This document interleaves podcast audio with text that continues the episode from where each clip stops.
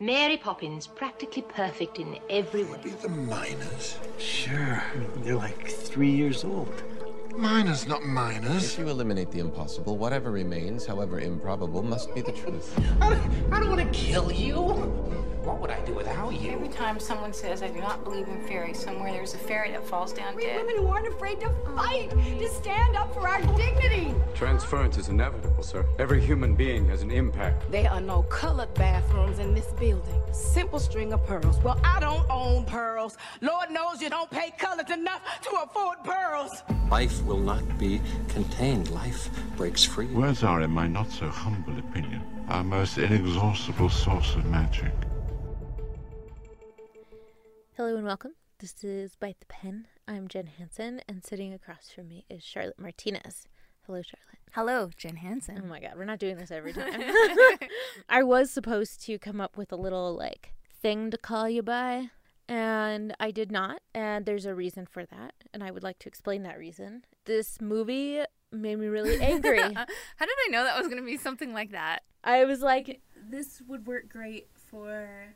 a film that we both connected with in some way or there was like a really cool point. But we struggled just to find some things we like. So i didn't want to i didn't want to bring you down. We could have started with Hi, Charlotte Martinez. Oh my goodness. Do we have to talk about this? I guess we kind of have to talk about this. How do you feel about talking about this? And I would reply, Oh my God, Jen Hansen. I feel like I don't want to talk about this, but then we kind of have to talk about oh this Oh because God. it's just that bad. You know what I'm saying? i think this is you talking to you that does not sound like me That's true. but speaking of which i think we're going to begin talking about Fantastic Beasts to The Crimes of Grindelwald. We both are going to mention things that we did like. Yes. And then we're going to move on. So, do you want to go first? Sure. Because I only have two things. Oh. Well, I Oh, mean, there'll be a few when we start talking about things. I'll be like, okay, well, the good side about that. But the two things that stuck out for me, this is just me personally, I'm a big fan of Jude Law. So I Mm. thought he was well cast as Dumbledore. And he I thought he portrayed it pretty well too. The Dumbledore that I imagine from the books and the ones that um, I saw in the films, I feel like he did a good job with that because he's not he's not sinister and he's not too coy. He's pretty reserved but wise, and I feel like Jude Law did that pretty well, even though he's really not on the screen all that much, to be honest. And then the lines that I read in the screenplay that Dumbledore says aloud. Aloud. Aloud. He He, says says, them all out aloud. loud. um, the lines felt like Dumbledore lines. And actually, I can read one that I found. Please do. He's talking to Newt on the rooftop. Cue Harry Potter esque music. Do, do, do. That's Jurassic Park. Oh, I don't remember how the Harry Potter one goes. Do, do, do, do, do. Nice. There you go. Eh? Okay, so sing and read at the same time. so he tells Newt, You don't seek power or popularity. You simply ask if the thing is right in itself.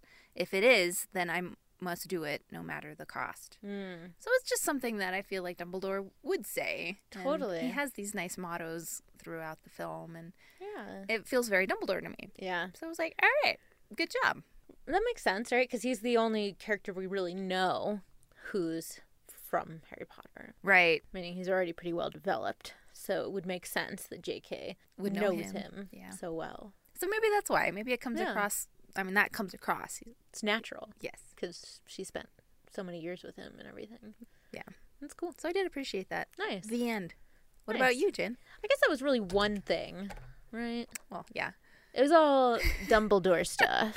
Mine was uh, one of the images or the imagery in one of the scenes. There were these black banners that fell. It was basically like the equivalent of when you see Voldemort's skull in the yeah. sky. When he conjures his followers. And everybody's like, oh my god, we gotta get out of here. It was kind of that equivalent. Um, and I thought that in the scene, basically, you have these like black, silky banners that drop down all across the city. And I thought that that imagery was a lot more gothic and i think it, it, it i don't i don't know i guess i just really liked it because that felt like an actual dark thing yeah.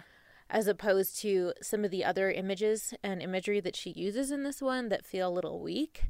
Um, And normally, I think it was the sort of like in Harry Potter, I felt like some of the imagery was kind of weak. And that scene in particular with the skull in the sky, I thought that was really kind of silly. Um, and it didn't look very good. yes, we're evil. Come to this evil thing. And not even that. I mean, that, but on top of that, how they actually created it in the film, Oh, I see. I thought was very, not very, but it was pretty poor. And I was like, okay. you start laughing. I laughed a lot in the theater when everybody else was like, I'm like, come on, guys. You guys seeing the skull in the sky? Whereas I thought the Black Banner is like falling across the city, and this idea that the no matches couldn't see it. Right. So all these magical people basically are like witnessing a change of environment while the rest of the town is a town, the city is feeling it but not seeing it. right. So I thought that was also very cool. And they use they use banners and drapes and there's a lot of cloth being used in this film. Did you notice? No. Um, 'cause another another image that pops up for Leta Lestrange is the baby in the ocean, right? So it's always like this flowing. Which was different in the script. Okay, Do you remember that? tell me. In the script it's a hand. It's a baby's hand. Oh, that comes through the veil. Yeah, yeah, yeah, yeah. Yeah, that was kind of creepy when I read that. I, I thought it was kind of silly, actually. Oh, like, oh, really? I'm glad they didn't put that in oh there. Oh my god, that thought- terrified me. Really? Yeah. I'm sorry. Or maybe it was the way it was written, oh, but maybe. I was like, oh, I'm kind of glad they didn't show that. I just because- imagine like a tiny little baby hand being like, "Boop," oh. right out of the curtain of Oh. Okay. mystery. That it just didn't strike me as a very powerful image. That makes me feel better. Yeah. I was I was terrified by that. I'm but, so um, sorry. No, no, um, and I'm glad you brought that up because I kind of forgot about that. But yeah, and so there's that image, and then um oh uh the the scene where Credence finds the nanny, his nanny, his old nanny. Oh, They're going yeah. through all- this really beautiful like laundry. It looks like laundry, but it's it's so beautiful that I wouldn't think it's like, oh, that's clothes. I think it's like bed sheets or something that's being hung. But it looks so flowy and beautiful. And those happen to be white, which is very True. contrasting to the black conjuring veils. But Right. it's all throughout the film, I noticed. Huh. Yeah. Nice. Nice catch. Yeah, thank you. It's. I mean, I think. I mean, I know like curtains were used a lot, or cloth in that in that way were used a lot in, in Gothic literature. Really? That was one of the tropes that we. Well, I don't know if it's a trope, but like a, what do you call it? Like a thing that you see in a lot of Gothic fiction. I didn't realize that. I loved that class, and we talked about how it seemed like in every single one, almost there's a there's a scene with curtains or with Veils? banners, oh. and any kind of like hanging cloth material. Interesting. Is that supposed to symbolize an obscure vision? Like your your vision is being well, I don't know. I guess it could mean a few things, but I always thought that veils meant literally veiling something. I I definitely think that's one of its meanings. Okay. I don't think I would use that if I were trying to be super clear about something. You know what I mean? Yeah. Um, but it- I think it's just an ominous image to some degree to see like dark or black curtains moving. Even white can be kind of ominous because what was it? Was it in? I don't remember what it was in, but maybe it was in Aladdin because we just saw it. But there was like a curtain scene where like yeah, it was in Aladdin. There's like these two scenes with the curtains, uh, the the uh, not curtains, sorry, the laundry hanging, Oh, okay. and like Oh yeah, and that's how he gets. Sorry, that's how Jafar steals the lamp again. Yes, he like goes through the curtains. He, Yes. he takes it from him. And that's a very like it's whipping around and it's kind of Ah. spooky as opposed to like something that's billowy and pretty. right. I don't know why we're talking about cloth so much, Sorry, but it just it just yeah, it was something I had observed. I I liked it. Sorry. No, I'm glad you brought it up too. That it was a gothic thing because I had no idea. I just like assumed the cinematographer was like, "This looks cool. Let's use it. Let's use it probably as a there that too. throughout the film because there's not so much we can hold on to in this film." Yeah, amen. So that was all the good stuff. Yay! Dun, dun, dun, Now get ready. And it's over. So moving on. Where do you do you want to begin? Where do you want to begin? And do you want to begin? I kind of want to start zoomed out a little bit. Okay. Um, because I uh, personally think that maybe the biggest issue here is that there were too many balls in the air. I know a gay boy who would disagree with you. oh my gosh. Didn't didn't. Anyway, continue. um, because in the first one, um, I can't even say balls anymore. Um, you just did. in the first one, there's only two balls in the air. right. Um, and I feel like this one wanted just so much, wanted to do so much that they just threw it all up. And they were like, oh, I'm sure some of them will land fine and it'll make a cool thing later and we'll tie it into this and this and this. But that's not what came through. So that was a huge mistake. Do not throw that many balls in the air because we cannot follow that and it doesn't it doesn't do the trick. There is no trick from all those balls. so that said, I'm I'm saying that too many characters were introduced and then we didn't develop those characters. Mm-hmm. Three of which we knew something about from the Harry Potter universe. Which three are those?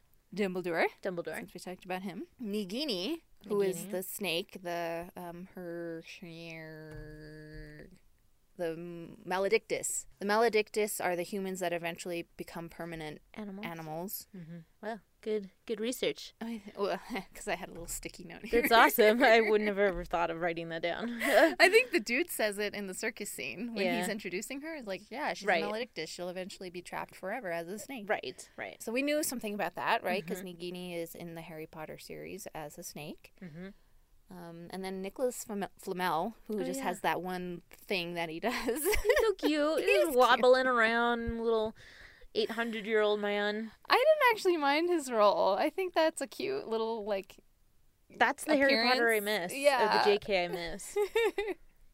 So those were the three that we knew. yeah. But then some additional ones here. Um, Leta Lestrange, Right. Theseus, Newt's brother. And Leta's husband, which is stupid. We'll talk about that in a while. um, and then we got uh, what's his name? Yusuf uh, Kama. Oh, comma. Yeah. Who's supposed to be Leta's half brother? Brother. Yeah. Okay. Thank you. Good See? job. It already feels like an like this weird opera. Anyway. Which is which would be fine if that's how we started. Right. That's all I'm saying. Right. We started that way. This is totally acceptable. Continue. So yeah. sorry. No, this is true. That's what I mean. Like I'll, already, that's too many names. Right. I should be stopping right now. Yeah. But guess what? There's more. and a lot of them which don't make sense. Uh, that Beast Hunter guy Oh that God. appears for all of what two minutes. Uh, his And name is Grimmson. Sorry. Really? Well, first of all, his name's Grimmson. Like, really, you couldn't think of anything more original than Grimmson. And then, yeah, he like gets really threatening with Newt, and then it like comes to nothing. So I was like, why are we? Okay, I whatever. mean, it sets it up that they're like arch enemies because Right. he's the Beast Hunter and Newt is the Beast Finder. I mean, Beast Protector. And your your thought was that maybe it's a setup for the next one yeah. that he becomes a bigger foe, and I think that would save whatever they were trying to do if they were trying to do that. That's Or true. anything else. We could be happily surprised in the next one. she's rolling her eyes. You can't see that, but she's rolling her eyes. You're supposed to tell them that. oh, sorry. I'm just kidding. Just because I'd be rolling mine too. I'm Like, Yeah. oh yeah, maybe they'll do that. Yeah. And then um, the two ones that kind of just appear momentarily are Bunty, which is Oh, yes. the assistant in the beginning. Also very awkward. I have some ideas about that. Good. Let's Yeah. talk about that. Okay. Yeah. Um, and then Irma, who was the nanny. Oh, right. Um, Who they killed off for no reason. Right. There's absolutely zero reason to kill her off. right. That's yeah. See, see how many names is isn't- that? Right? Yeah. Plus, there's like, well, is that all the ones that you wrote down? Yeah. Am I missing some? Well, there's there's the like character that were that uh, uh Grindelwald is unsure if he's faithful. Oh Who walks into the fire, and then there's like a couple other of his new followers that are specifically named Right. by J.K. in the script, which. I think we talked about this last time. If you name a character, it's because you're going to use them. Mhm. Otherwise, you get the names that you see on the credits when a movie rolls. Like the in Aladdin, there was like clumsy girl. that was one of the characters' titles Right. because she didn't need a name because she's not talking or she's not important. So I mean, it's a weird mix, and I think we'll also again talk about this a little bit later of book versus a movie. Right. Um, some basics that are surprising. Right. No. And to keep in mind that this is not a book. This is a screenplay. Wait, this isn't a book. I know, right? Did you not read this huge novel that involves these additional eight characters? I think if I had, I would have liked this movie. Yeah, interesting. Maybe I would have too. Yeah. Because then you fill it in yourself and Right. things start making more sense. And And you know that it's been thought out and that there is other information out there. It's not just like pulled out of a hat, but it is. right. So that was my huge uh, zoomed out point. Gotcha. So now if we want to zoom in, Gotcha. um, I say we start with what you want to talk about. oh god. Um well Bunty, let's talk about Bunty real quick. Sure. when I watched the film for the first time in theaters, it was with you and two of our friends, and I really liked Bunty. And I didn't know why everybody was like so harsh on her because I thought she was cute. And she's like, you know, helping run the the suitcase, the animals that are in Newt's suitcase, um, and making sure they're all taken care of while he's away. And I really liked that idea of a character. Um, and I thought she was kind of quirky and again like a very J.K. style character. And then I thought it was, I mean, even though I liked her, I thought it was weird that she was there. And then reading the script really helped sort of identify, I think, what J.K. was trying to do. Um, in my opinion, it seemed like she was trying to highlight the idea of, like, the Red Scare in America um, when we had that, that Bunty is sort of willing and able and maybe excited to report things to MACUSA or if she goes the other direction. Oh, I was like, Um, she does? Since when? Okay, cool. Because, well, I mean, just based on their conversation, she like immediately, I should have brought my book, I'm so sorry. She immediately says something to him um, about how she can report it. And he's like, no, no, no, no, it's cool. You don't need to report this. Okay. It just seemed like that JK was trying to use that character to highlight the political sort of state that they were in, where people are ready to report on on each other and on things that seem out of place. Kind of like the, you know, if you see see something, say something. I don't I don't know if I remember any of that. Oh, which it doesn't mean that that didn't happen. I think I was very distracted by the the fact that they made her like gaga eyes over Newt, and that was distracting Hmm. because they they made it seem like she had a crush on him and he doesn't care, which is fine. Mhm. But also that she was trying to impress him, which was weird, Mm. and that she appeared in that one article as an unknown unknown person and i feel like that's going to be a part like like she, she wouldn't just mention something like that and then drop that character i have a feeling like you're right she might turn bad in which case she knows a lot about the creatures and that can be useful for the dark side the dark side Exactly. Okay is that what you were talking about N- not exactly, but I think that's part of it. Okay. I mean, she's unstable and she's in a political climate where they're more apt to doing something like that. Like during the Red Scare, it was, um, you know, if your neighbor seems like they're doing things that are communist, communist. Oh. Yeah, thank you. like, um, if they're if they're acting like a communist in any way, or you suspect they're a communist, you can report them, and then the government will go and investigate. okay so you, Um, so she's more you're thinking she's more of like a, a spy type then No, I'm thinking she's she's unstable. That she's somebody that you could easily rely on as a writer or a filmmaker to use Ah. to get Newt in trouble or to report something too soon or you know, she's a really good setup for that because she's sort of wide-eyed. Got it. Yes. Okay. So that combination then with the fact that she's like falling for him in like a very unstable way. Yeah. Uh, Or I that agree. she just or she's obsessed with him. I don't even think she's falling for him necessarily. Obsessed. Yeah, which is the unhealthy version. Exactly. Interesting. Exactly. I am all yeah, I follow that completely then. Okay. I was like, wait, what's happening that I forgot? But you're right. That's just in in the case where the sides are chosen going forward, she can be very much persuaded into the dark side. Yeah. Wow. Or even to be used by MACUSA, too. Oh, right. I mean, I don't think it. Both are sort of problematic. Right. Obviously, one is more problematic, but They're both these weird governing exactly. like, power hungry. Yeah. J.K. hasn't set up a kind of Dumbledore's army yet. Right. It's still sort of MACUSA versus Grindelwald, and then there's Newt. right. you know? right. And he says himself, I don't take sides. right. Interesting. Which he'll have to eventually, and they'll force him to be in that hero role. But that makes sense. Right. Okay, cool. So that's Bunty. So let's assume they will bring her back up at some point in Yes. the third one or, you know, sixth, eighth, whatever. Um, so we did mention how there was a setup of Newt having a nemesis of the beast hunter. And he appears in one of the beginning scenes where Newt's brought in with a whole bunch of other people who, who aren't identified really. They're supposed to represent MACUSA. And there's like this weird this weird thing where they're trying to get Newt to work for them. And I don't understand any of that because it's not it, it doesn't help the plot. It confuses us on who we're supposed to be following and it gives Newt this weird option that doesn't feel like an option. You know, like he doesn't need to be in this situation, and they're not giving us a reason why he should be.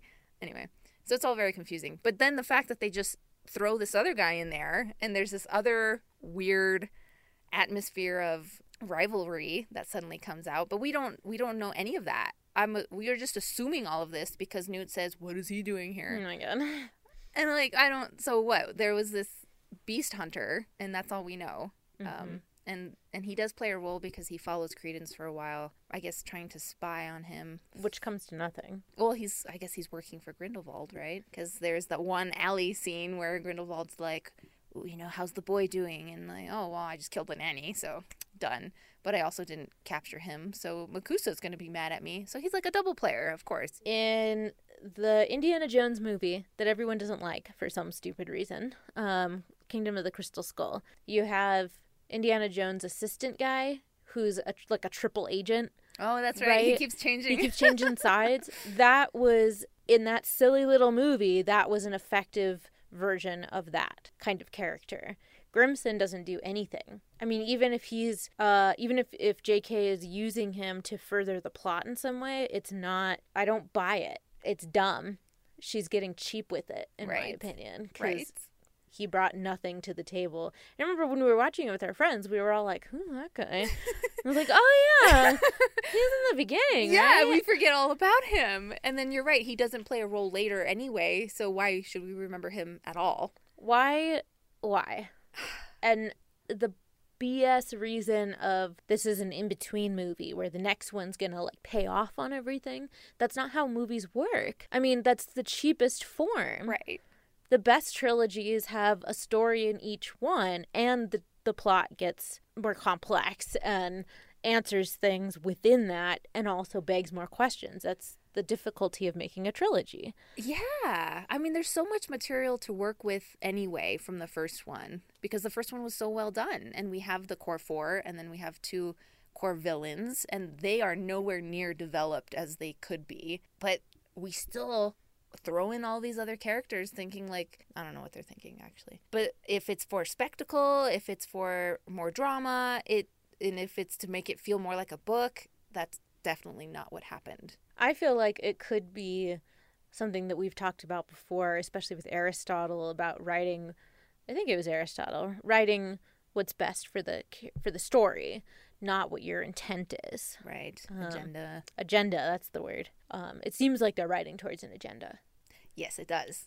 Okay, yeah. So let's move on to this whole brother Theseus, old love interest Lita Lestrange, okay. and then the idea of like Kama being somebody who's gonna avenge a mystery. Yeah, they're so okay. This is where it starts to feel like a soap opera, and it and it's just inserted in there in this really uncomfortable way that we don't follow at all. What What are your thoughts about? I that was my brain exploding. Um, it's stupid. It's unneeded. Uh, we have different feelings about this, but I don't personally like the idea of love triangles. I think they're boring, and maybe that's partially because it's always straight people, and they're like, there's a whole lot of reasons why I could not like those, but I didn't find that very compelling, especially since it didn't actually add anything to any of the relationships. And they didn't play with it at all. All right. They had ample opportunity to too. Like the whole um newt trying to be his brother to get into the ministry. You know how in harry potter they play with that so well? Because they they get to explore like what is it like to be in their shoes for this amount of time? Newt literally is his brother for two seconds just to get in yeah. and nothing comes of that. Yeah. I'm like that's that's character development completely missed out on. Yeah. So it's not you're yeah. right. It there is no love triangle here. It's just the feeling or the idea of one that's thrown in there which isn't necessary. I don't I, think it is either here. Yeah, I mean, there's nothing wrong with not that this isn't what they were saying, but it definitely felt like they were trying to imply that there was a romantic relationship between Newt and Leta. Mm-hmm. Is that right? I always say her name wrong. But it I think it would have been perfectly fine if Newt and Leta were really good friends and then Leta started liking Theseus and it just didn't work with all three of them. You know what I mean? Like I would be even more compelled to see a friendship that was lost. Ah. It doesn't have to be romantic. Right. Or what about the theory that maybe Theseus didn't need to be in there at all? I would totally take him out. Uh huh. And what would be lost? We're trying to think. There's this maybe this idea that Newt has some history with his brother. Who There's that, but I was gonna say that doesn't develop We- his character. So We met his brother in the first movie. His name is Jacob. Oh, Remember we talked about this. That's right. If Theseus at the very end of this film, if you haven't seen it, you're not missing out. Um, Theseus and Newt are left behind together um, after Leta has died. We assume they might just bring her back. Um, and it's like this scene where they're supposed to be like coming together, and then in the script, all the magical people are working together, and Jacob is just like off to the side. God. And this would have been a perfect opportunity for Jacob to be for for Jacob to take that role of brother. That's way better than having an actual brother in this case. Um, it doesn't Theseus doesn't matter. Exactly. And that's not even Theseus's fault. That's the fact that we spent no time with him. Totally. We know nothing about him. There's nothing wrong with Theseus, but we don't need him. That is so definitely not our fault. right. It was just not there. Yeah. You can't you can't like something that's not there. Yeah. Period. Um, and that's what yeah, I I thought that kind of about Kama too. I I just you know, he gets a big expository scene maybe where we feel a little sympathy just because he's telling us that he wants sympathy. And it's horrible what he's saying, but nevertheless, he is saying all of it. He is explaining it all in this one very long scene of my God. flashbacks. The most stupidest scene ever. That's a cop out. That's the biggest cop out I've ever seen. Where everybody's standing in a tomb and it's like expository. Oh. There's like these old promo photos from Buffy the Vampire Slayer TV show where they're all like in a graveyard and like some are like leaning against tombstones and others are like putting their like face on their chin on their chins on their hands and like everybody's posing. That's what it felt like in that scene. like they were all like hanging out together in the middle of this like they're in a mausoleum and they're all just like talking about everything and that's usually what I want to see but never like that. right. Like that was my issue with uh, Marvel uh, Civil War, right? Right. It was so annoying because it was just like three men who wouldn't freaking talk to each other.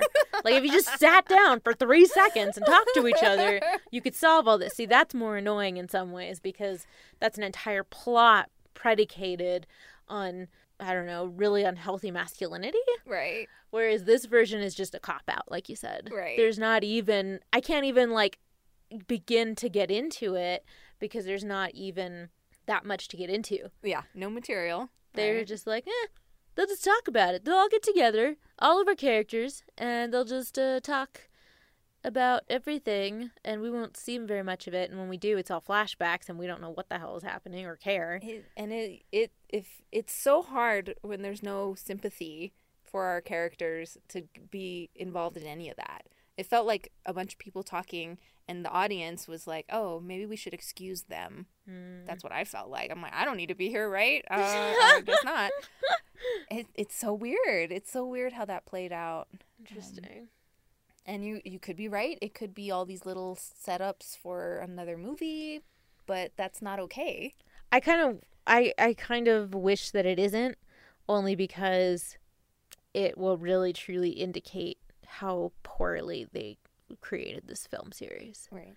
And I would be disappointed if it wasn't that too because that means they're not good at filmmaking either. You know, there's no like upside to this Exactly. unless they like kind of like are like, okay, look, we know we messed up.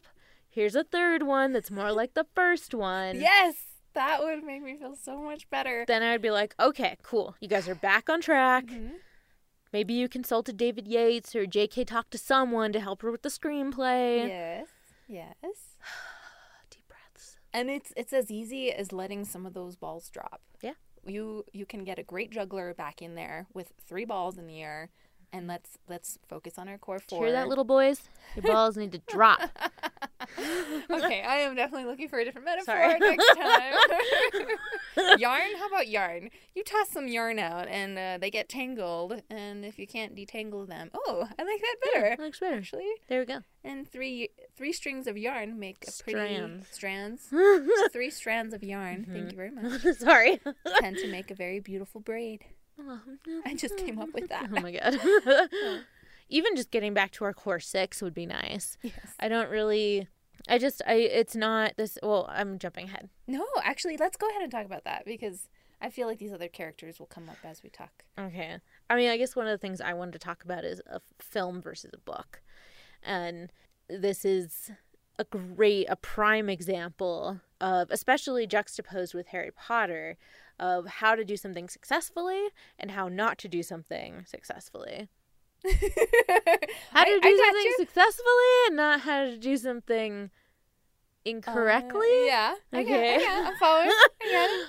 Um, Harry Potter is a great example because you have like a plethora of information, and then you have really good screenwriters and developers and product uh, producers. Um, a lot of different people coming together and sparsing out what the most important plot points are Yes. and making it accessible for people who had never read the books, um, but giving enough information or enough like goodies for the people that did read the books, right? So it was a really good combination. I had never read the books when I saw the movies, so I watched all the movies knowing what I knew from the movies. And I it wasn't like when I watched Lord of the Rings where I was confused. It was still very digestible information Uh-huh. and I didn't feel like some, something was missing. Like it always felt natural. And then I read the books when I was an adult, and I was like, oh, this is cool. Like I actually like some of the film choices they made better than I liked in the stories. Um, and I think that's partially UK versus US to some degree. I think Ah. UK writers they still there's still I mean not that there isn't here, but there's still a lot more um, sort of open and accepted sexism. So in the books, I felt like that was better reflected, whereas in the films, I feel like they kind of and plus Emma Watson is such a strong advocate for feminism and women's rights that I think it kind of counterbalanced any of the inherent sexism, or at least some of the inherent sexism. I think I agree with that. I never you. thought of that before, but I agree. There was something about the movies that came out much more uh, brighter than the books. Oh, right, I- yeah. I love that. a little yeah it was i didn't feel i mean you know me i watch everything kind of goes through my sexism lens first. Uh-huh. and if there's too much of it i can't really get into something or it takes a lot of convincing myself that this is worth it. Right. Or picturing some of the male characters as, as female, female, characters. that's always nice. We were watching enterprise and i was like they're totally hooking up. I mean they're both female but you know and they're both dating other people but they're totally hooking up. That's how i get through some shows you know. So in Harry Potter, I think all of the films, um, even the first one that was by far the, like the the corniest, I think they all successfully did that. And then you have Fantastic Beasts, where you have no literature, so you don't have 600 pages from a book. You've got what 300 pages in the first one, and that's mainly white space. That's the rule in screenwriting: more white space than black space which is kind of racist, but whatever. um, you could use blue ink, okay? so more white than blue. So, I mean, I feel like if we had 300 pages um, for Fantastic Beasts 1, and that was the film that they made, in that situation, the film would still be good. And without having 300 pages of text in the first film, it was still good. But in the second one, that's when things start to fall apart. And that's what happened when J.K. was writing Harry Potter. And it worked because of that in book form. But she started with the, the shortest book is the first book, and each book gets longer. And that's because she's she's taking all these different strands Uh-huh. and putting them together in intricate ways. Uh-huh. And she has the space, the page space to do that. And in screenwriting, that's just not possible. You just you have to keep things on the simpler side unless you're making an epic, right? So Lord of the Rings unedited each one is about 4 hours. And that actually makes sense because there's so much text and that's actually honoring the work but it's also again based on like thousands of pages right? Not just from lord of the rings but from like the Silmarillion and from the hobbit. Like they're gaining i mean they're taking a lot of information and putting it and funneling it in. And that's again not the case with fantastic beasts. So And even sorry, can I jump in? yes please sorry. Even if it was based on a book, I don't feel like our core characters were authentic in this version. She was what what is it that you say that they fit the characters to the situation and not the situation to the characters. Exactly. And none of the core four felt like they Themselves? like themselves, even the things that they did.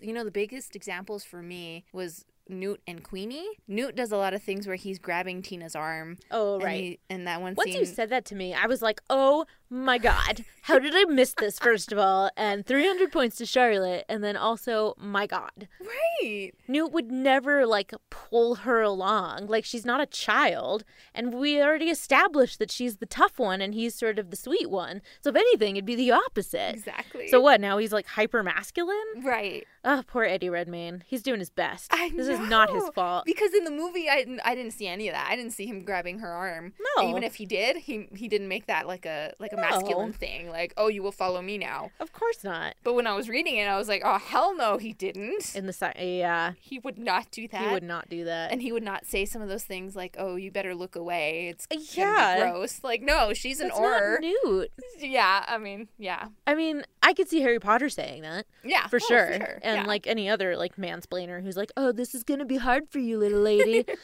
but like this is Newt. He's not supposed to fall into those same pitfalls. exactly. And then they well, actually, all four of them, all four of them. Now that I say it, Well, what's the Queenie one? Queenie one is they may they make her out to be crazy. They keep saying the word crazy, and that's not her in the first one. She's a little bubbly, yes, but sh- we see that in a dangerous situation, she knows exactly what she's doing.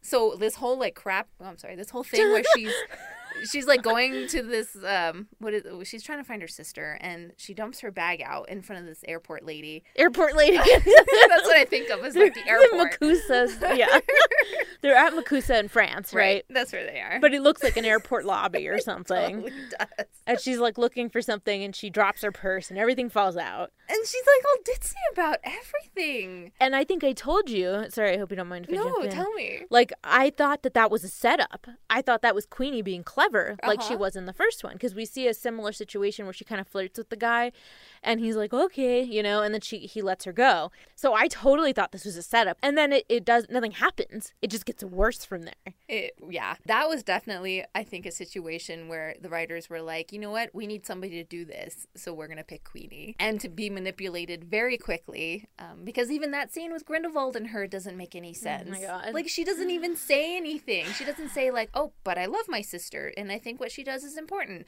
Oh, but I love Jacob, and he's happens to be a No-Maj. You know, all of this should be going through her head. None of that comes across, and she's just like. Oh, maybe you're right. Plus, I would like to say that I wasn't convinced by the the conversation, what he was telling her. The manipulations he used on Credence were far more extreme and far more uh, devious. Yeah. And what he was saying to her was very like, okay. It's like if somebody like came up to you and was like, I got something to tell you. No, if you give me 10 bucks, you know, it felt like that. And she's like, oh my God. But like you said, we kind of see it established in the first one that she's very clever. And that's why I thought that the, you know the trouble with Tina her being kind of like scout would be better because it does sort of feel set up that way in the first one where Queenie is sort of the adult and she's taking care of the house and she's kind of taking care of everything and she's not being wrapped up in things she's not she's very centered and mm-hmm. grounded and that's what allows her to be ditzy and that's why we like that she's a little bit bubbly i would say bubbly not even ditzy because she's very much her own person you Right. know sorry now i'm going monologuing again No, I, that's exactly what I was thinking the whole time. And if we were to write fan fiction, Yeah. I feel like our scenario would have had her with Jacob and Newt the whole time looking for Tina. Right Like it makes sense that she would be part of the investigation good side and not this weird no man's land where she eventually joins the dark side for no reason whatsoever. Oh, some of the, one of the things that we talked about, which I think would would have worked a lot better, is if Jacob later had been taken by Grindelwald for some reason, as opposed to Queenie leaving on purpose, Yes. because that would at least make some sense. would make more sense. And it would keep the core four intact. Right. Like they are resolved, they are the good side, and now let's follow how they're going to beat the bad side. and let's go save the No-Maj. Yes, Like what? Because How is they that? all love him. how is that not a good call to arms? Right. I mean, that's a great setup for the end of this one. Like, we need to go save Jacob. And That's it would it. speak to the moral the moral question too, right? Because the war is about mages and No-Majs. Exactly. Exactly. I'm like, wow, why not use Jacob? Instead, they have him like complaining about being hungry the whole movie and losing Queenie That was the to other- begin with, right? Okay, tell me. Tell me what you have to say about this whole You tell me what you have to say. that that's just it. Like Yeah. Jacob eh, like they give him the hungry line the whole time. And we know he's an active player. We we like him for everything he is. And they don't use that in this one at all. Um, and the fact that he loses Queenie right away, so he's just kind of tr- trying to get her back and not really worried about these other things that are going on. You know, I'm like, no, he he's involved. He was involved in the first one. He can be involved in this one. Yeah, I mean, I think in I mean something I mentioned that something I mentioned when we talked about the first one is that I felt like he was a really nice representation of what America used to be. That we could be optimistic and go for things and have gumption, but that we're not foolhardy. And there was even, you know, a little bit, I thought, I, I wasn't sure if it would work that they used his weight a little bit as a joke in the first one, but it worked oh. because it wasn't actually laughing at him. Right. You know, it was it was kind of a like, here's the situation, you know, like I didn't feel offended by that. Yeah, And yeah.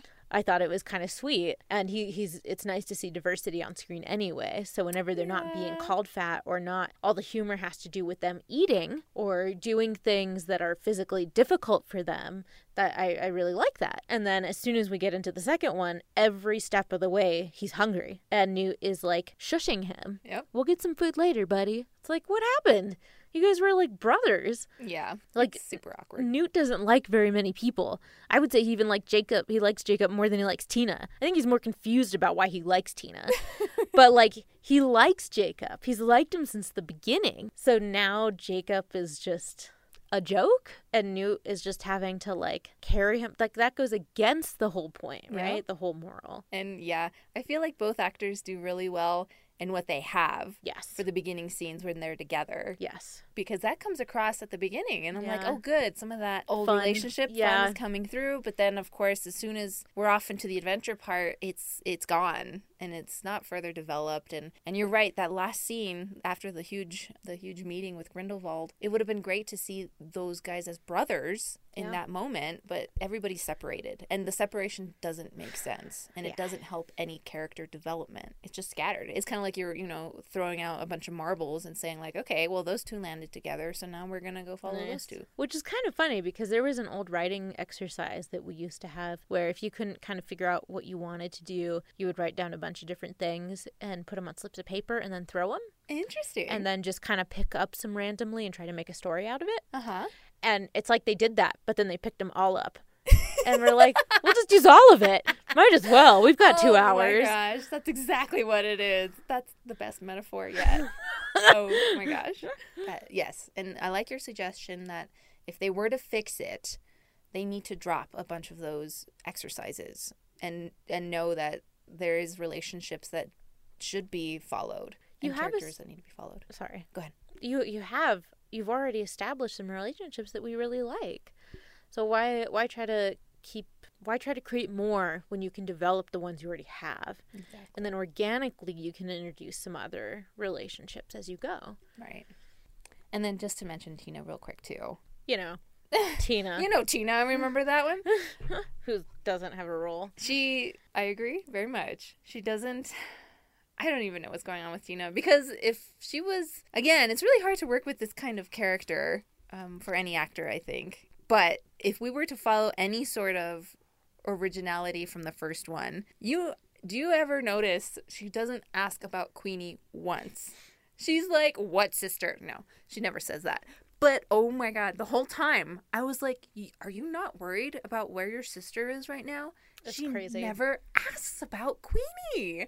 The three of them never talk about it, No, which is insane. I don't understand. I'm like, what? So you're not? You're in my mind. That's not. That's not a family. I don't understand how you could have developed such a great family in the first one and then have it all dropped. So much so that she, in the screenplay, there's actually a description that says Tina can choose between like observing the meeting with Grindelwald from over here or trying to go save her sister and she like it's not even a, a there's no choice like she goes straight to grindelwald like her job matters so much more than oh yeah i forget my sister's oh, oh is she oh, is she turning to the dark side? Well, who cares about that? There's no, you know, there's no.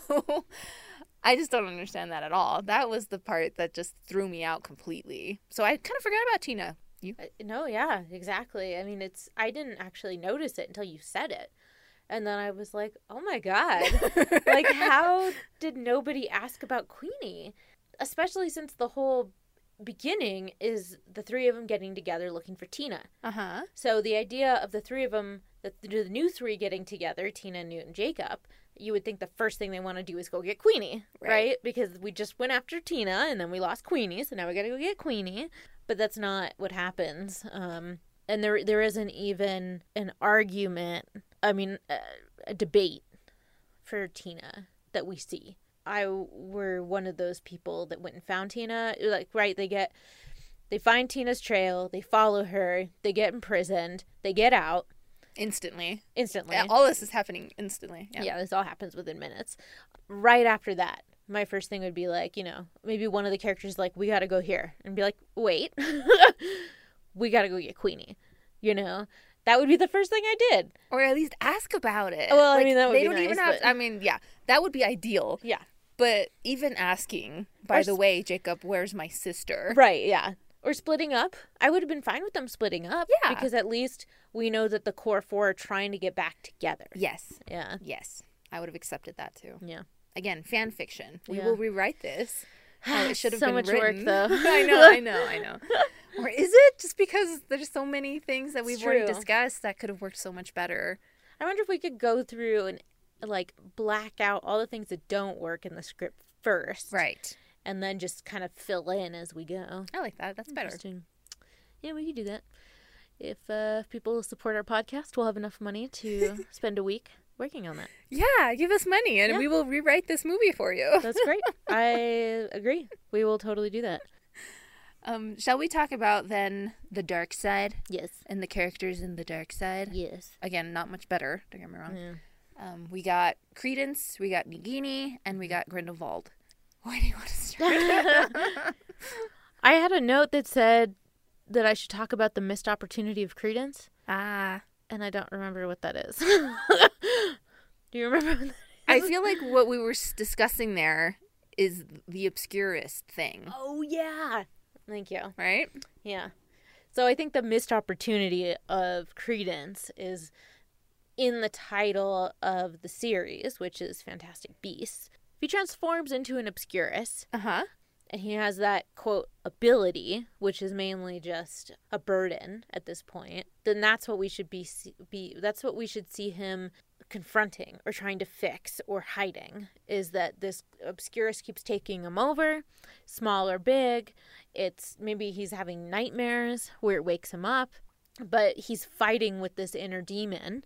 Um, and Nagini is a really great support for him because she knows what it's like to transform. And she's had to do that since forever, we're assuming. And she's not just a token Asian character, she actually has a purpose.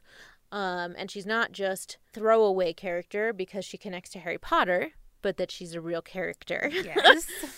and yeah, and that she she helps Credence try to come to terms with things, tries to accept things, tries to develop ways to, you know, do a countdown. You know, like panic. I mean, I talked about how it's like panic attacks, right? His obscurus is a metaphor for panic attacks, and they teach you ways of coping with panic attacks to be able to come out of one.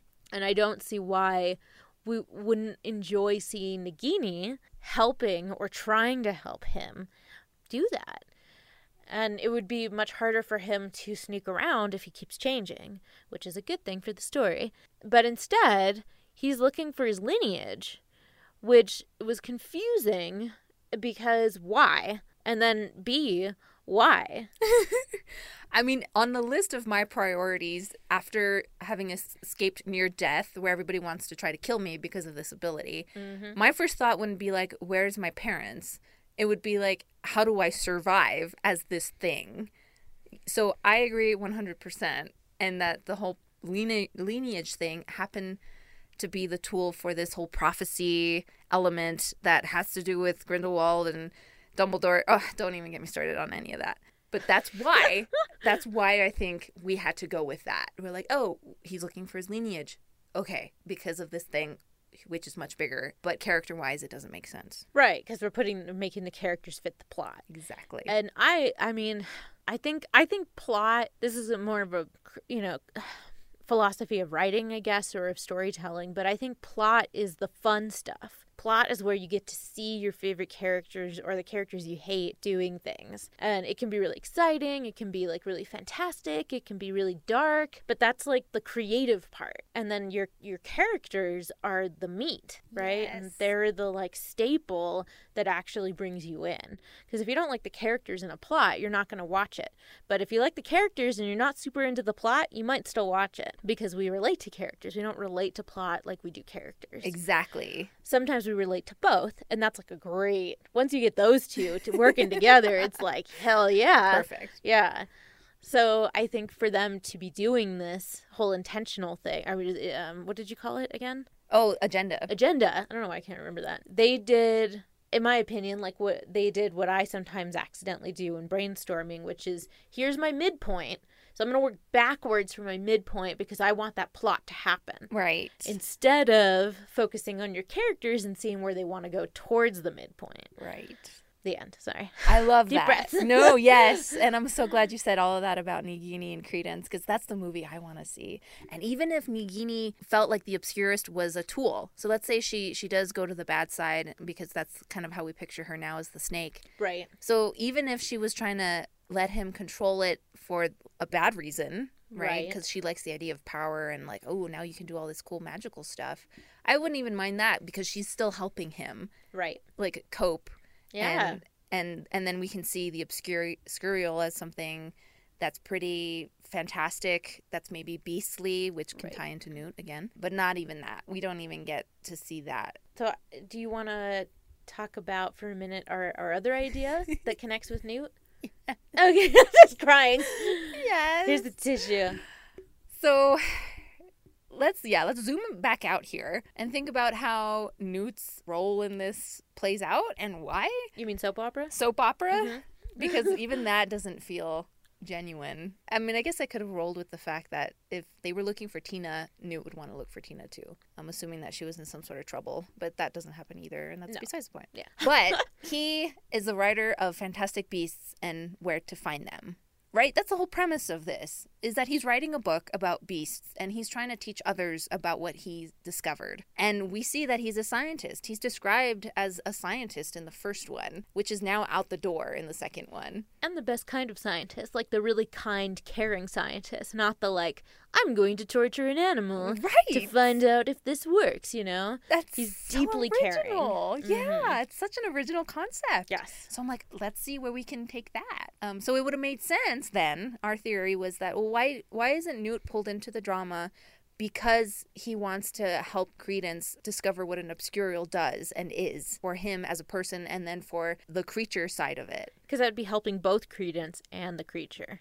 The yes. Beast. Yes, and it makes sense because they dropped that in the first one. They actually say that he's studying one, right? Which again, we don't actually see in the second one at all. That's right. completely dropped. Which but it would get a him great in. hook, right? It's such a great hook, right? And it would make sense then that he would go and find Credence, right? And I'm kind of surprised that when he sees Dumbledore, that Dumbledore doesn't even ask about his book. Like, by the way, student of mine, that was probably one of my favorites. I'm assuming, right? We're yeah, not sure yeah. what their connection is. But like that would have been nice if the book was brought up by somebody. Well, yeah, and uh, the the whole idea is he's writing the book, but by the end of the first one, the book is written. Right. So done. Great.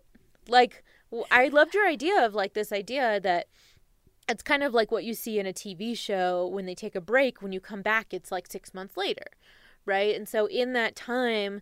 Newt has been studying the Obscurus. He does have, uh-huh. and he's been trying to figure out more about it and he's maybe traveling or he's doing something um, besides just sitting around in Europe to, to understand what's going on with the Obscurus. And it makes sense that his next step is to meet with Credence because he's found as much as he can find. Now he has to actually, you know, study with Credence. Exactly. And he's still not taking sides in that case. Exactly. He's on the side of somebody who needs help. Exactly. Yeah. That's Newt. That's the character we know. But none of that happened. No.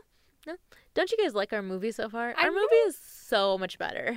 Again, we can rate this Yeah. for you, Yeah, or true. just for ourselves. But like, it would be nice to see. we could do like a table reading of it. Ah, that'd be great if you get all the actors to come. Oh my God. like- I meant our friends, but you know. oh. oh yeah, our friends will do fine.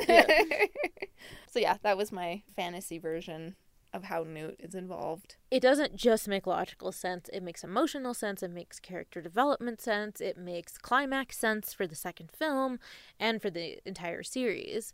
If his next step in the journey is studying the obscurus firsthand then that's what the second one is about. And we end we can end in the very similar way where grindelwald has begun Right. officially. So then in the third one, then we can be introduced to lineage or whatever the fuck they want to do. It's just too quick. That's not again, not a book series. These are movies, much different medium. Wow. She's holding her head. I love it. I just, yeah, I already see this whole movie rewritten. Well, on that note, then, should we talk about Grindelwald a little bit? I also want to talk about your opinions about Leta Lestrange, so don't let me forget that. Okay. But Grindelwald. What about him? He's stupid. Great, let's move on. Leta. Johnny, poor Johnny Depp. I never thought I'd say poor Johnny Depp, but he's got all the money in the world and he's like slept with all the blonde women ever. And he has nothing to do in this movie.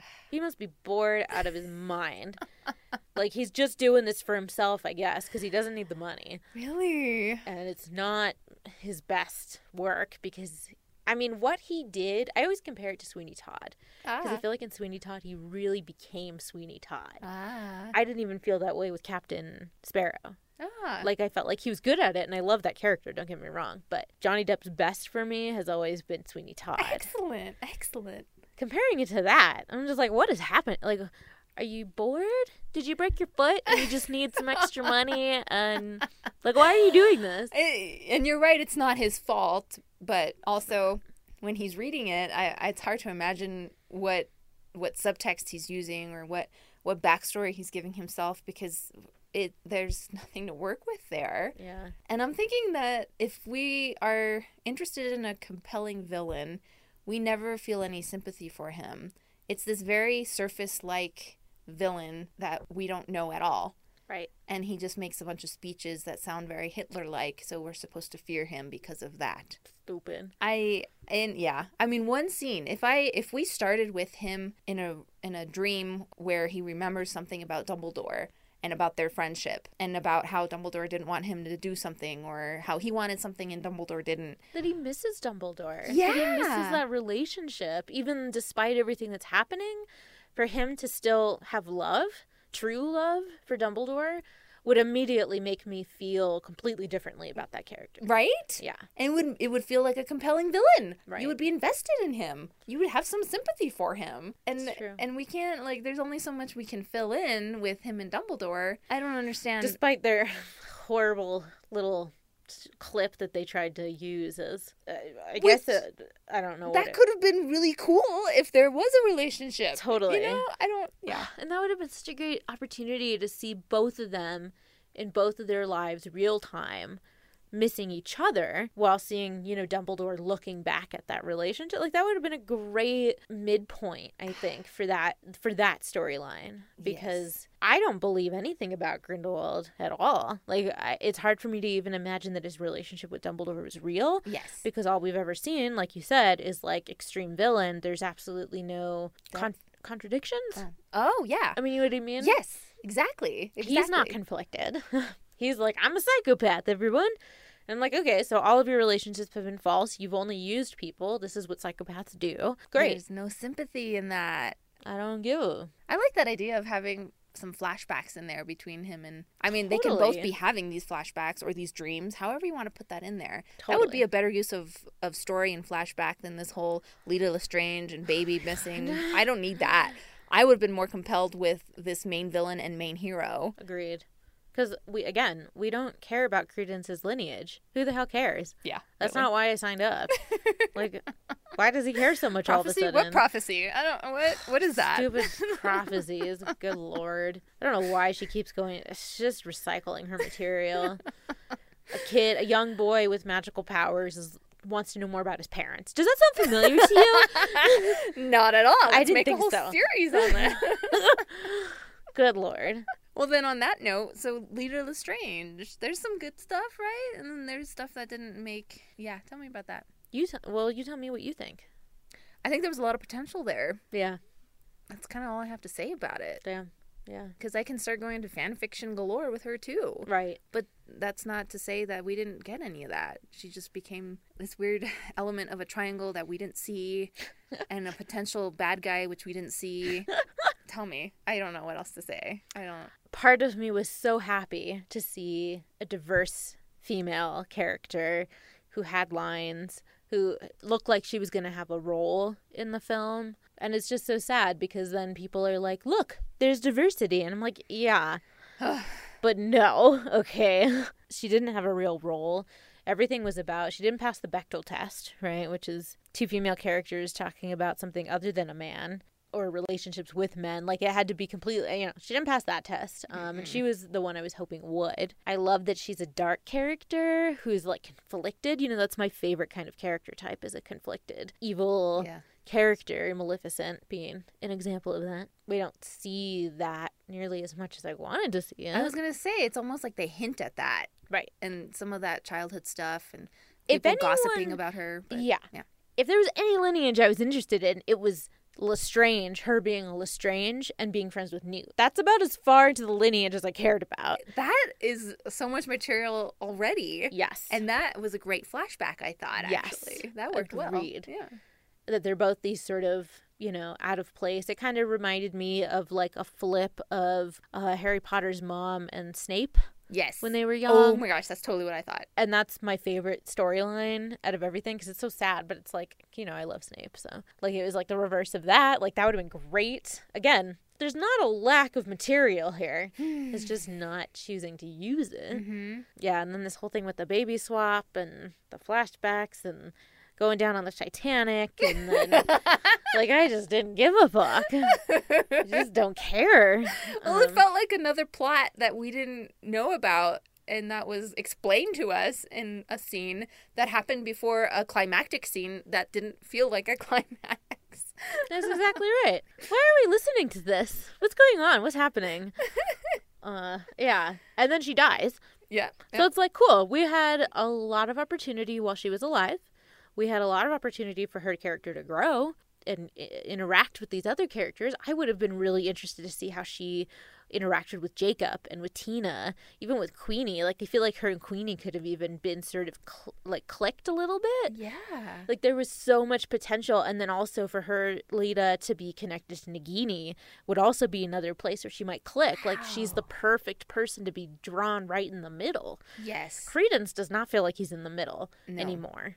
Maybe he did before, but not anymore, because he's just a mess, and he's only interested in his parents. Even though he's got Nagini, he doesn't really seem to care about her all that much. Yeah, exactly.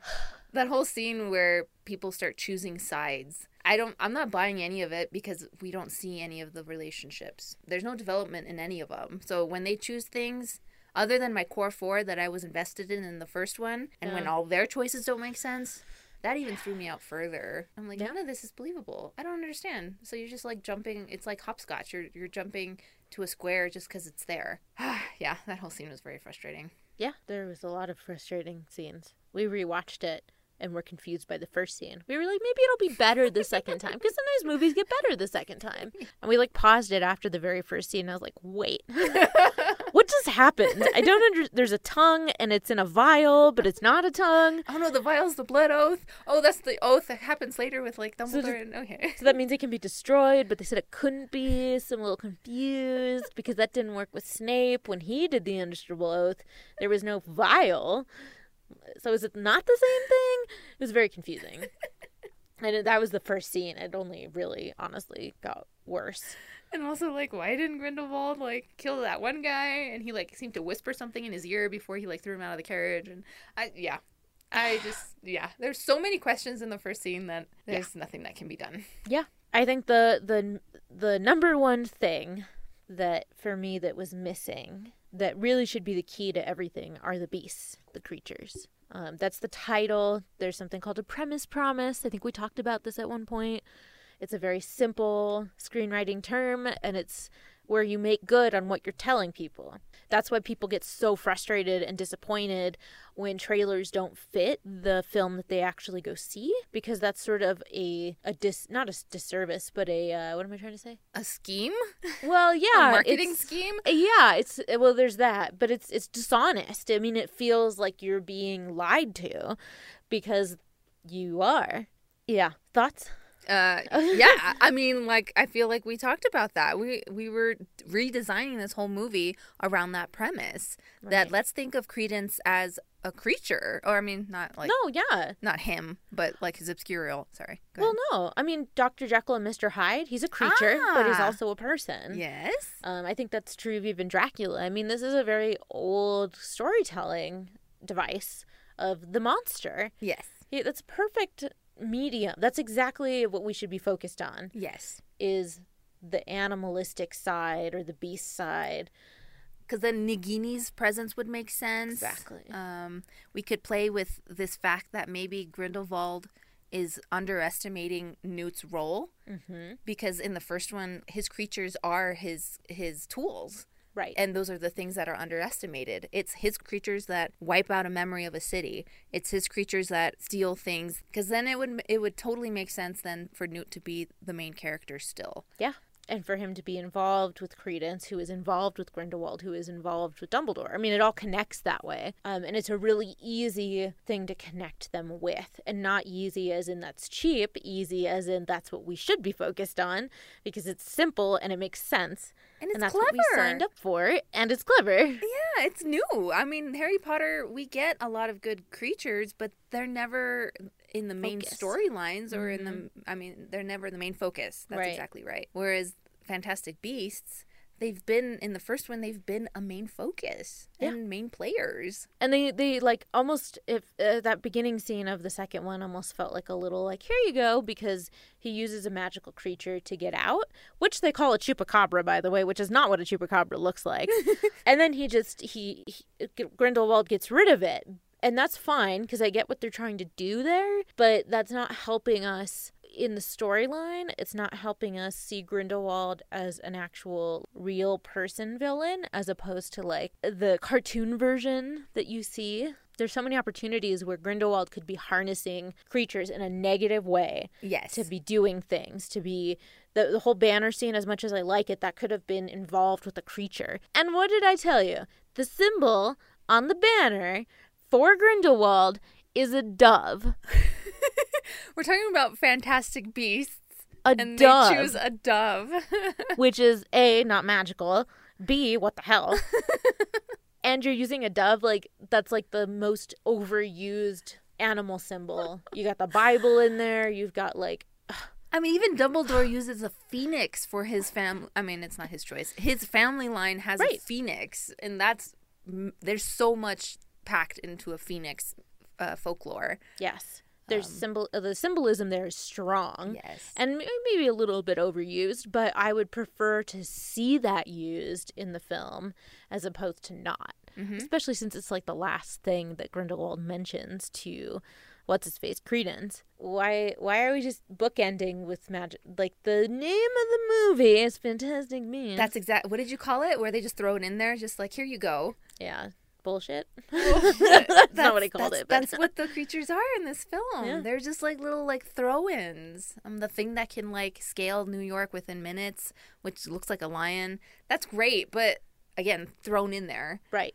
They could have cut that out and it wouldn't have made a difference. That being the, the difference between using it as part of your plot and using it as a throwaway, as a way to appease your audience because they've agreed with you that they would go see a movie about Fantastic Beasts. Mm-hmm. And the whole circus thing. Did you want to talk about the circus thing?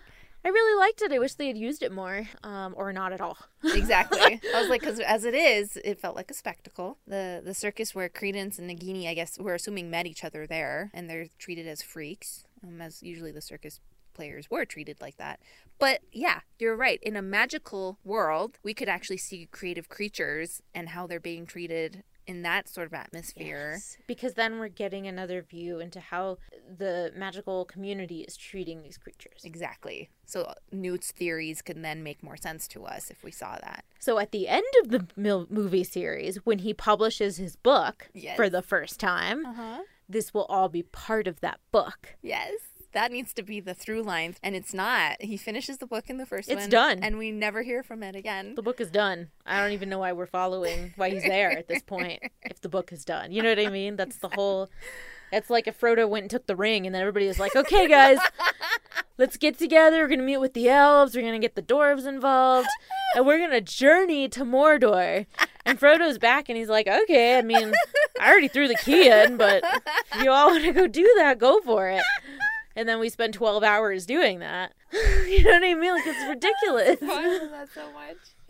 Because yeah, it would have been nice if the the through line then became about this metaphor about how we treat beasts similarly to how the magical people treat the no magical people because that's what it's turning out to be is this gigantic war right which also wasn't quite focused on enough for i, I mean don't to buy have it. this big scene with grindelwald saying like look at this war that these humans are going to eventually come to do we want to see that uh, so they're throwing in like historical war in there see that it just doesn't Cop work out. Yeah, and we don't see very much of it. So Right. he he just tells us. Right. And I mean, we know what the war is, but we don't feel it because there's nothing there. Unless it, we go with one of our fan fiction versions where he like steals Jacob, like kid- kidnaps Jacob, and there might be like words between them where we get to see that idea of that war. That would make so much sense. Ooh, that would have been cool. Like he's using. He, it's not what he intended by taking Jacob, but then he sees his memories of war and he can like project those. that like it's only gonna get worse than this. Oh my gosh! Like I think that would be. I mean, that would be displaying Jacob's worst memories and his worst fears for the community. I mean, he's now got to deal with maybe something he regrets doing in the war. Oh my gosh! That's that's your Mind idea. blown. that was not what I was thinking, but that's I mean, what I want to see now. Right? Because then we actually feel that the war is a problem. We know the war is a problem, don't get me wrong, but like it doesn't connect. And in this case, we'll it's developing character as well. Right. Because we know Jacob has some sort of like post traumatic. We Yes. don't we don't we're assuming that just from the tiny bits of stuff that came from the first one. Which you don't even see in the film, but Not you read all. in the script. Right. Just FYI. Ah, if but you're it's confused. a great premise. Yeah. Uh, because that makes sense for his character. Yeah. And maybe why he even fears marrying Queenie to some degree. I mean, what whatever's holding him back is connected to his PTSD, which is a very real thing. Um, it doesn't matter if you're in the 1920s. PTSD has been around since war has been around. Exactly. I want to see that. that is a complex character development which then feeds into a plot which makes the plot complex. Right. Not not because it just just to have it as a plot complex. Right. But because it fits this character development. Right. And it happens to to feed into like a villain, a villain's plan. you Right. know? Wow. That Yeah. was good. That was excellent. Remember, you can donate money to us, and we will write it for you. We'll both take a week off of work if you make enough money for us, so that we can pay our bills, and we'll uh, we'll get started on that. That sounds like fun. I know, right? we obviously have all the material. It wouldn't take us very long to plot it out. This was a hard book to read. It's very hard. It's hard to read even more so when you you're coming up with things that you wanted it to be. I mean, I'm more used to that, I think, just in terms of not seeing representation. Yeah, sorry. But that doesn't mean that it's easy, especially when you know it's not going to get any better by the end of the book Yeah. because you've seen the movie. I just would offer there's a lot of interesting ideas that people have on Reddit about what the prophecy is about, um, which I found interesting, but only interesting in the fact that they're trying to figure it out, Yes. Not because it's actually that interesting in the story. Exactly. I mean, that's I uh, I feel like that makes sense because there's nothing else to grasp at in the story. I think that's what you said last time, Yep. which I like. Because I think that's true. I think that's true. I like I said, I couldn't. I usually can complain about something in the social arena that was so bad that I couldn't even get to that. It's been a long time since something has done that. where it's so bad that you can't even like get mad at them for being sexist or racist or anything because you're like it's so bad. Yeah, and it makes it even worse just because the first one was so well done. Exactly. I didn't like it at first, but then I it took a few viewings and I started to get it. Like I went in with the wrong mentality, Right. which is usually the issue. And to be fair, we tried that with this movie We too. did, we did, we did very much try that, and we just saw Aladdin, and we both went in with very low expectations, and we both enjoyed it. Thought it was surprisingly what good. I liked it. And we were surprised in all the right ways. Right. I wasn't even thinking of some of the things that they put in there. Right. And I was like, oh my gosh. Yeah. Thank you. I didn't even know that's what I needed to see. Exactly. That's yes. how you should be feeling in a theater. That's how you do a reboot. Just sidebar. Um. So speaking of which, That leads us into our next project, which is exploring the original stories, the adaptations, the movie versions of Aladdin. And the the source material is A Thousand and One Arabian Nights. I think it's called Aladdin and the Wonderful Lamp or something. something like that. I think there's different versions. Yes. Which is why we're going to read different versions Yes. and watch. And we get to take kind of a breather from this universe of Harry Potter for a while. And we'll return to it because November, I think, is when the third one comes out. Oh wow. Um. So we can maybe have something ready by December. Um, but I am very excited about Aladdin. I am so looking forward to it because we can start talking about like folklore, specific culture, and how we're adapting, translating to suit the people's needs, the time's needs. Yes. Until then, Yes. Is that everything? yeah. right. yes. Okay. Bye. Bye. You can follow us on Twitter at Bite the Pen, or if you'd like to email us, you can reach us at bitethepen at gmail.com. If you liked what you heard, please tell your friends. We appreciate everyone who's listening and supporting us. You guys are amazing. Thank you.